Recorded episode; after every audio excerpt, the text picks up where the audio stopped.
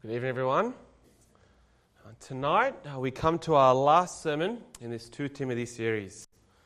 In the last sermon that you, if you were able to be here, that you heard, uh, we heard about what it is to finish the race well. And what are we to do? We are to preach God's word faithfully, knowing that there is a great reward. And tonight, we're going to look at the cost of that reward. And this leads us to our last section for tonight. We now come to a section of Scripture that for some of you might not look exciting. You might have read it this last week, or you may have read it before and thought, well, this is just all formalities. That was what I too thought until I spent more time in this passage. And I realized that Paul finishes his letter to Timothy, his second letter, with rich theology and many lessons for us all to learn from.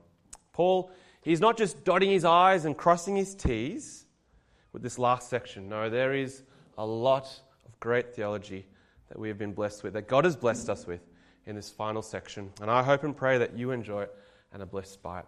So let's now hear from God's word, and then I will pray. So if you have your Bibles, please open to 2 Timothy chapter 4. We're going to read from verses 9 22, page 1183 in the Pew Bibles that you might have in front of you.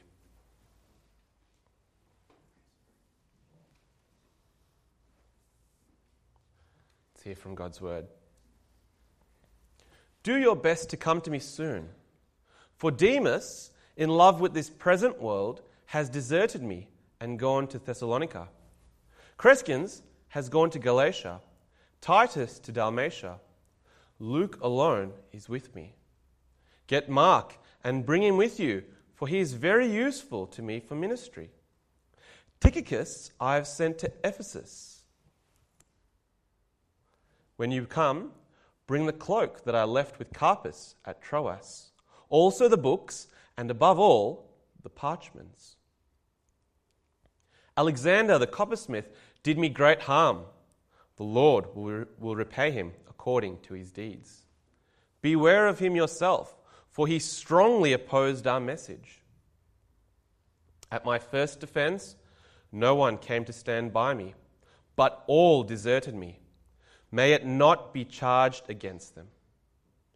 But the Lord stood by me and strengthened me, so that through me the message might be fully proclaimed and all the Gentiles might hear it.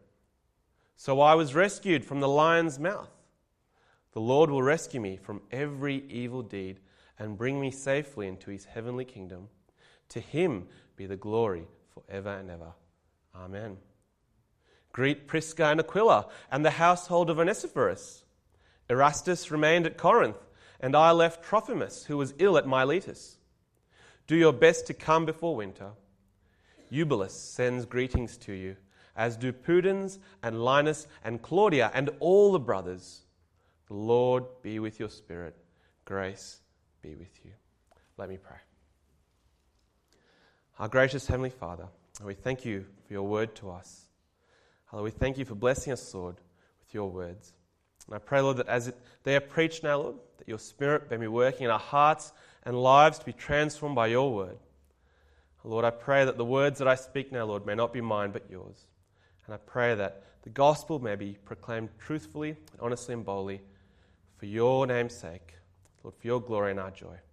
In Jesus' name we pray. Amen. Loneliness. It's a horrible thing. Feeling lonely can be such a sad thing. I want to ask have you ever felt lonely or deserted by people or a particular person? How did you feel when you were deserted or alone? Was it tough emotionally and mentally? We know that it can be quite difficult emotionally, and it can be quite challenging when you're alone. I don't know about you, but, but when I feel alone and deserted, I, I look around hoping there is someone there to comfort me and strengthen me and encourage me. Recently, I've heard of many Christians overseas who've had an experience of loneliness that I might never ever experience. Uh, I recently heard of Madhuri, who became a Christian in India. She was from a Hindu family and village, and once her family and village heard that she became a Christian, they threw her out of home and out of her village. She had nowhere to go. She was alone and deserted. The same thing happened to Mian in Laos. Uh, when she became a Christian, her Buddhist family beat her and then threw her out of home. She had nowhere to go. She was alone and deserted. Our passage tonight is one that would encourage Madhuri and Mian. Paul here experiences loneliness and desertion. In fact, he experienced many challenges in life, but he shares his hope. He reminds us that God is always there to strengthen and sustain us by the power of his grace. And as we just sang, though a thousand fall around me, though death looks me in the eye, evil shall not have the victory while the Lord is at my side. So tonight I have four things that I will share with you as we finish 2 Timothy. Uh, these four points are one, we all need help. We all need help, verses 9 to 15. Uh, two, we all face desertion, verses 16 to 17a. Three, we all need rescuing, verses 17b to 18. And I'll finish up with one fourth point. I know it's not a three pointer, it's a four pointer. Fourth point, we all need grace, verses 19 to 22. So let's come back uh, to verses 9 to 15 and see why we all need help. See, there is something very interesting in this passage. I hope that you were able to see it. And that is that Paul is human like you and me. We, we usually think of Paul as the great theologian who stood firm and was unshakable in his faith. But we forget that he too was a frail human being just like you and me. And in these verses, he looks and he asks for three things uh, company, clothes, and books. Uh, let me first explain why he seeks company. Verse 9, he tells Timothy to come to him soon. And he repeats this command in verse 21 as well. And then he mentions in verse 10 that Demas deserted him for all the, for the things of the world. And then he has Crescens, his, Titus, Tychicus, they all leave to serve in other places, as you see in verses 10 to 12. And only Luke, uh, the doctor who wrote the Gospel of Luke and the book of Acts, is left with him. Paul seeks company. Why? Because ministry can be incredibly lonely. There are times when gospel workers need encouragement. The work they do is not a solo effort. See, we all serve one God with one main goal, and this is not done alone. We are part of a bigger team, far bigger than we can imagine. I mean, how encouraging it is when we remember that ministry is not done alone. How encouraging to know that God is using other people and their unique skills to serve Him. How encouraging it is to have other brothers and sisters there for each other in their time of need. See, maybe this week you can encourage and join the company of a fellow believer. You can go visit them, or have a coffee with them, or, or even give them a call or a text. You see, it might not seem like much, but it makes a big difference. It really does. And maybe you might feel lonely this week. Reach out to another brother or sister. Reach out to them. Isaac Adams, he says this this love means not treating someone like a problem just because they have a problem. This love means putting other people's desires before our own. This love means going through trouble if it means getting our neighbor out of trouble. We all need company. The other thing that Paul asks for, the second thing, is clothes. And in verse 13, he says, When you come, bring the cloak I left with Carpus at Troas. Now, don't forget, Paul is in prison. This is not like Barwon Prison in Geelong, where you have cells that aren't waterlogged. Uh, you, you have a gym to keep fit at Barwon. You have clothes and shoes given to you to wear. Uh, you have food to eat. See, Paul is in a prison that is damp and wet. And there'll be mice and rats in these living conditions that he has. And what makes things worse is that when it's winter, it would be bitterly cold. And for Paul, winter's coming. In verse 21, it tells us this. And what does Paul know that he needs to get through winter? He needs a cloak to keep him warm. Who, who wants to spend every night awake suffering with freezing conditions? Paul knows that winter is coming. And the last thing Paul asks for are books and parchments. Now, we can't forget that Paul is the second largest contributor to the New Testament. He's written letters, taught, and explained doctrine to so many Christians through his ministry. And Paul has, has learned, and he'll continue to learn. He won't just stop. And there's two helpful points here from Paul that we can learn from. First, reading and growing in our understanding of God's word is incredibly important for the Christian. We should never stop learning. Why? Because if we knew everything, absolutely everything possible about the gospel and the work of salvation in Jesus, it would still be just a drop in the ocean. See, Paul doesn't stop reading and learning, and neither should we. The second thing that Paul teaches us here is that there is no such thing as retirement for the Christian. Now, you might have heard that word today. There is no such thing. You see, yes, we will retire from certain jobs and roles that we have in this life, but we never retire from serving Jesus. That work never stops. Why is that? Because our retirement is in heaven. See, Paul he, he doesn't stop the gospel work he has on earth because he knows that it will stop in heaven. Think about it. Just think about it. Do people evangelize in heaven? No. But while on earth, while here in this present life, people need to be taught God's word and they need to teach it to others.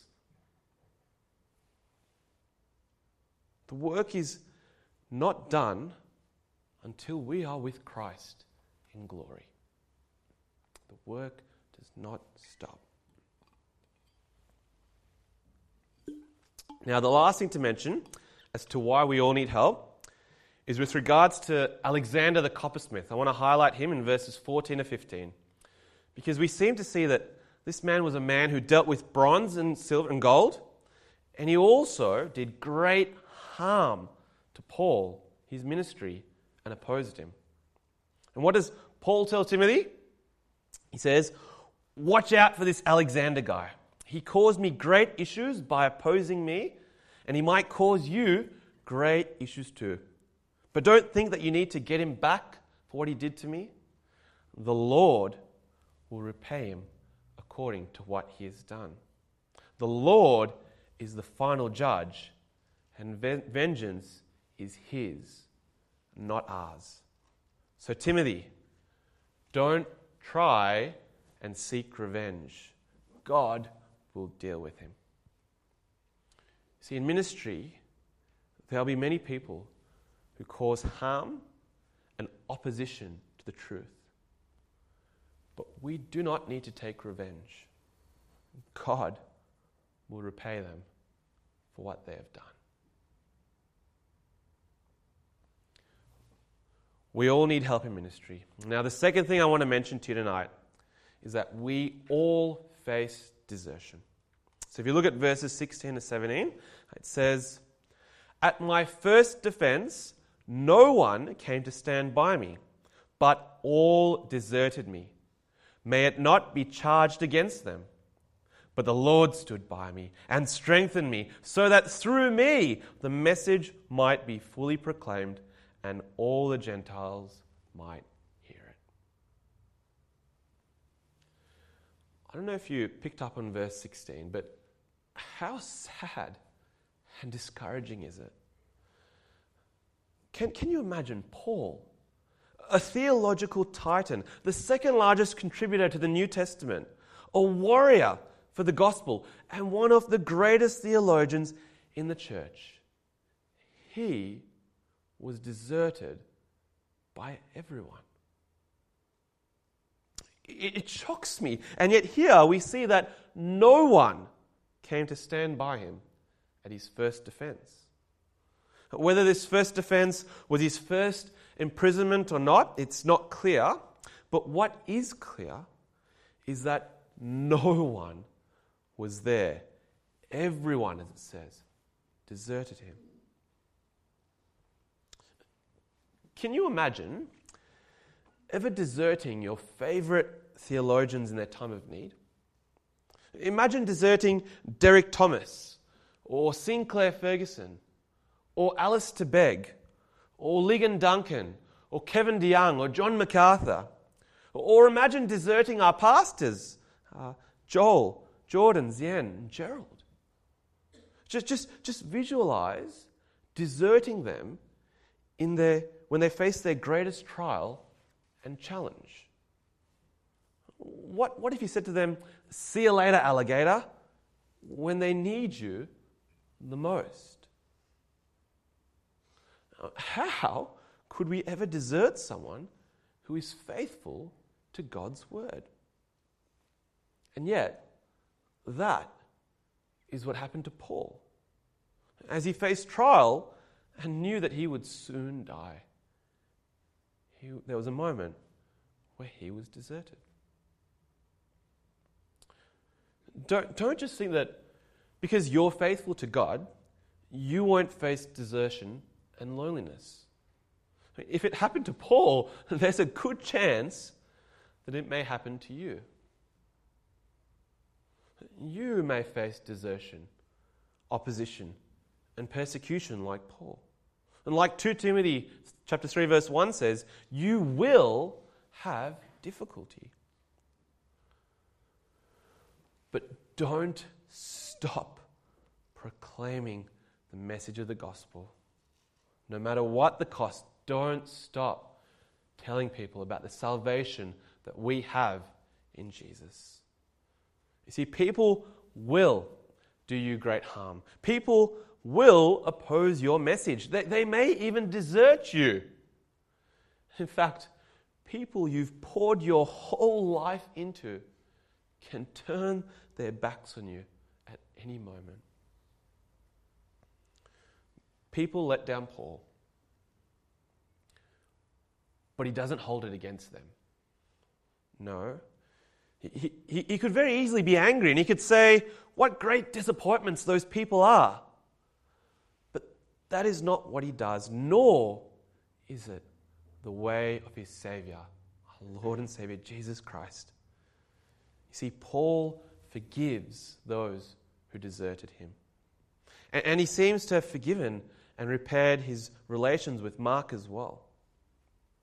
And, and why can Paul forgive others? It's because Paul himself has been forgiven. If you know about the Apostle Stephen from the book of Acts, you'll know that he was stoned. And you will know that Paul at that time was named Saul, he was there allowing people to stone Stephen. Paul saw Stephen stoned and dying. And now Paul is not the persecutor, but the persecuted.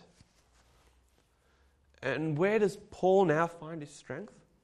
Who does Paul look to to strengthen and sustain him? And what is Paul's hope and anchor for his soul in his time of need and desertion? Paul finds his strength in his Saviour, the risen Lord Jesus. And he's, he's there beside Paul, and he doesn't leave him. He is, he is enough for Paul, even in the darkest and most tumultuous of situations. And do you know that the same Savior that stood by Paul, the same Savior that strengthened him, the same Savior that uses a sinner like Paul, he uses us. He, he, he takes that which is of no value and he cleans us. He protects us. And he cares for us as his own. In your times of need, in your times of struggle, when you might feel deserted and alone, Jesus doesn't abandon you. In fact, through his Spirit working in you, he gives you the strength to get through. And none of us, none of us deserve this amazing love. We are the least of these, and yet Jesus guards us, protects us, and uses us for his glorious purposes. If, if God can use people who have been his enemies for his glory, how can he not use us for his glory? Uh, some of us here have the privilege of being in full time ministry. Uh, we feel inadequate to serve God in our roles. Uh, but how amazing that through his servants, God proclaims his gospel message to others. Some of you here have the privilege to serve as leaders at Donvale Presbyterian Church. How amazing that God would use you to proclaim his message as an elder, a connect group leader, a youth group leader, a children's church leader, a music leader, and so many other ways. And, and some of you, some of you here, you get to meet so many people each week in your workforce who, who watch your life and ask you questions. How amazing that, that through you, your colleagues get to witness what a Christian is and what they believe. And some of you here go to uni.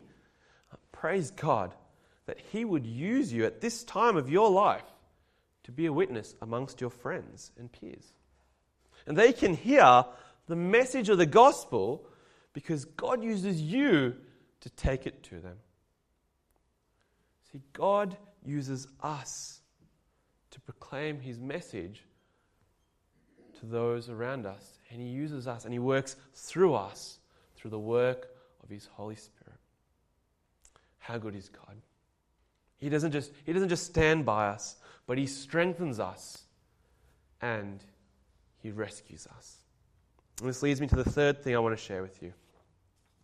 That is, we all need rescuing. So, Paul, he was, he was rescued from the lion's mouth. Uh, what does this mean? Well, we, we actually don't know.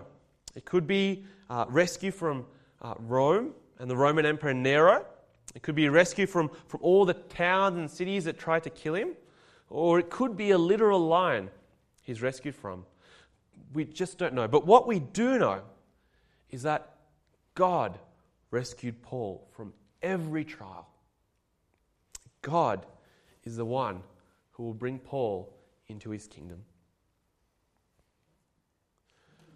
Brothers and sisters, Jesus, he doesn't abandon his gospel servants. And we see that with Paul. even though everyone else might, God stands by his people and he rescues his people from not some, not, not a few, but every evil deed. Remember, Jesus was deserted by his disciples when he was on the cross. And while we were still his enemies, shoving our fist in his face, he died for us.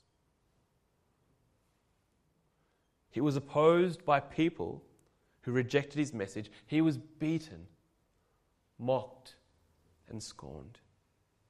And all of this happened to Jesus so that we can be rescued from every evil situation we face, even death.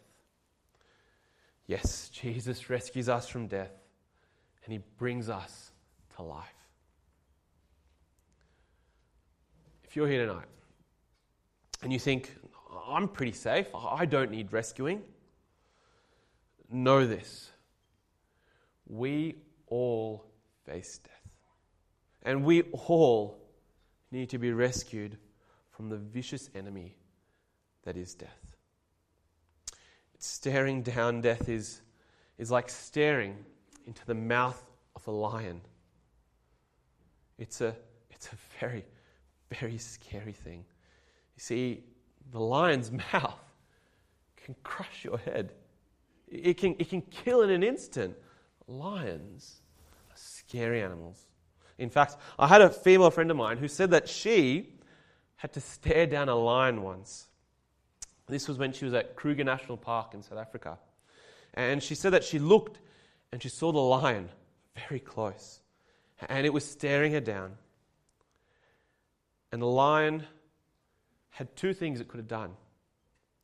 It could have either eaten her alive or walked away.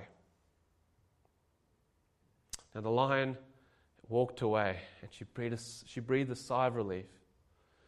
But, but unlike a lion, death doesn't walk away. We all have to face it one day. And who can save us from death? Who can give us life and rescue us? Only one person Jesus. See, no one else can bring you into his heavenly kingdom. Only Jesus does this. And he doesn't just rescue us from evil, he rescues us from death. See, if you trust in him, he will rescue you. Whether that means taking you through suffering or bringing you into eternal life from suffering, God will rescue you and complete what he has started in you.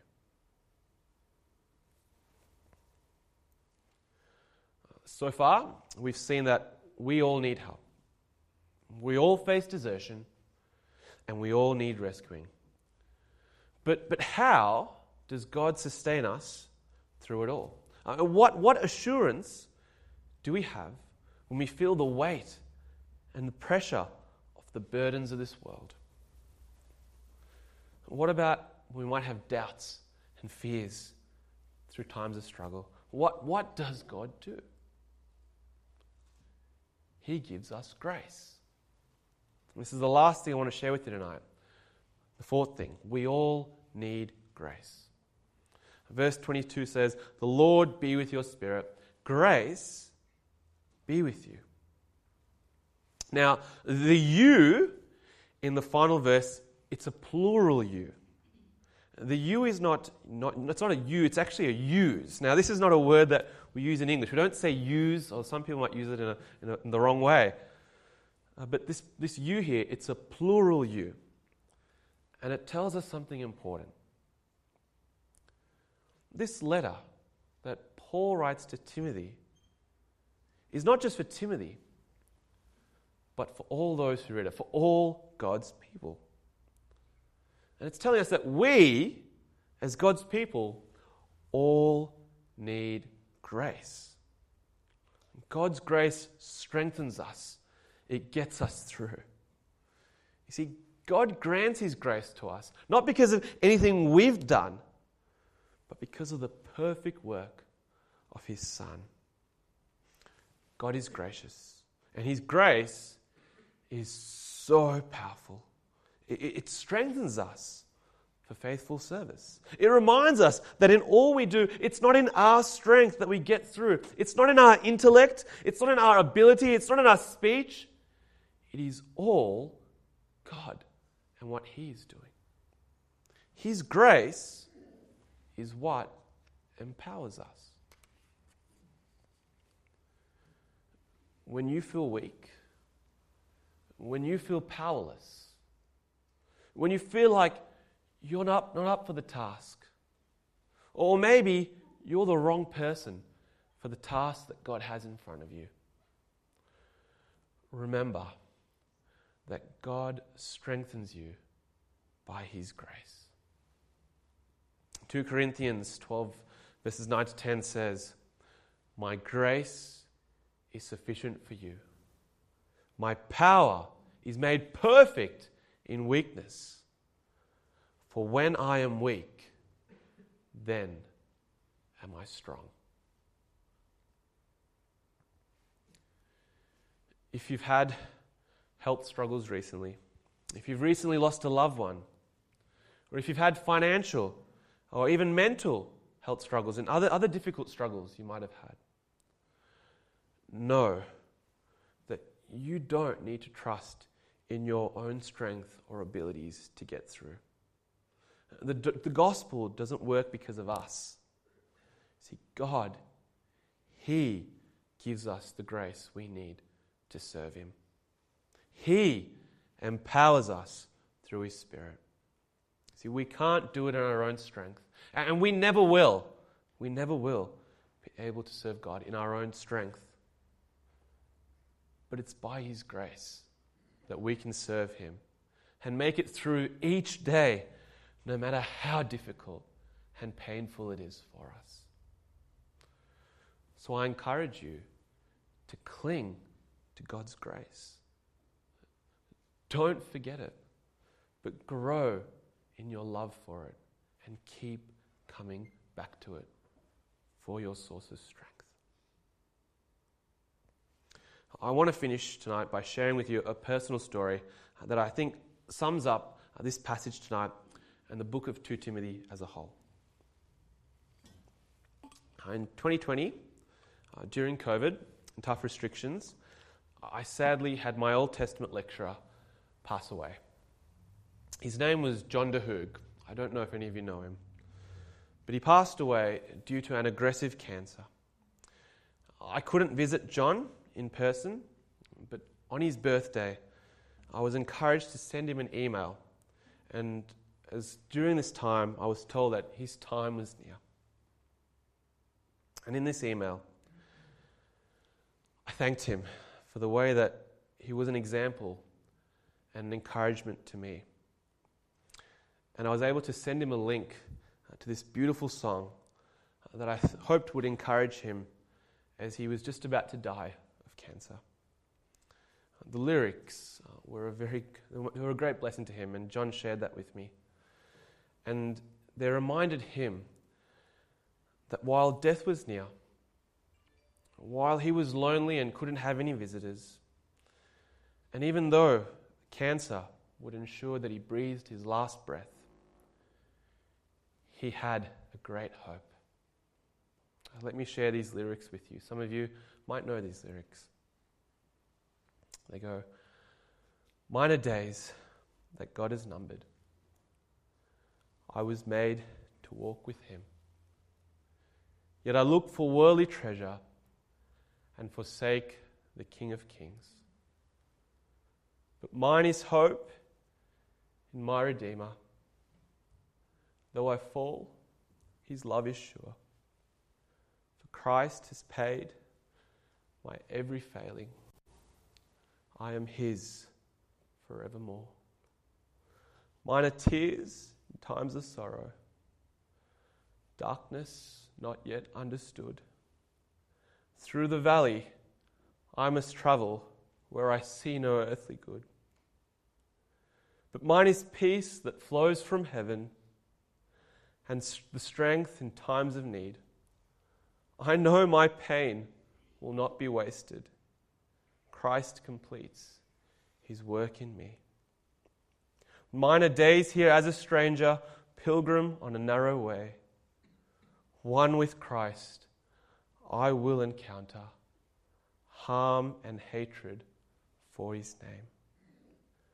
But mine is armor for this battle, strong enough to last the war.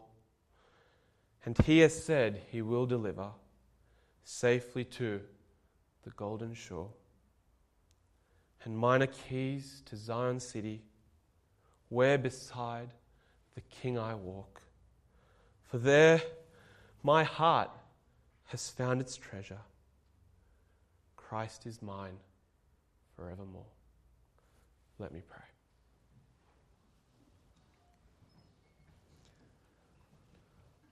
Our gracious Heavenly Father, Lord, we long for the day we can be with our Saviour. Lord, we long for the day where, Lord, there will be no more pain, no more suffering, no more tears. Until that day, we pray, come, Lord Jesus, come. And Lord, we thank you that despite the various challenges and struggles we have, despite the many hills and the many valleys, Lord, we thank you that you sustain us, Lord, by the power of your grace. Lord, may we continue to look to you, Lord, and to know that it is not through our strength that we get through, but because of you, Lord, powerfully working in us. In the name of Jesus we pray. Amen.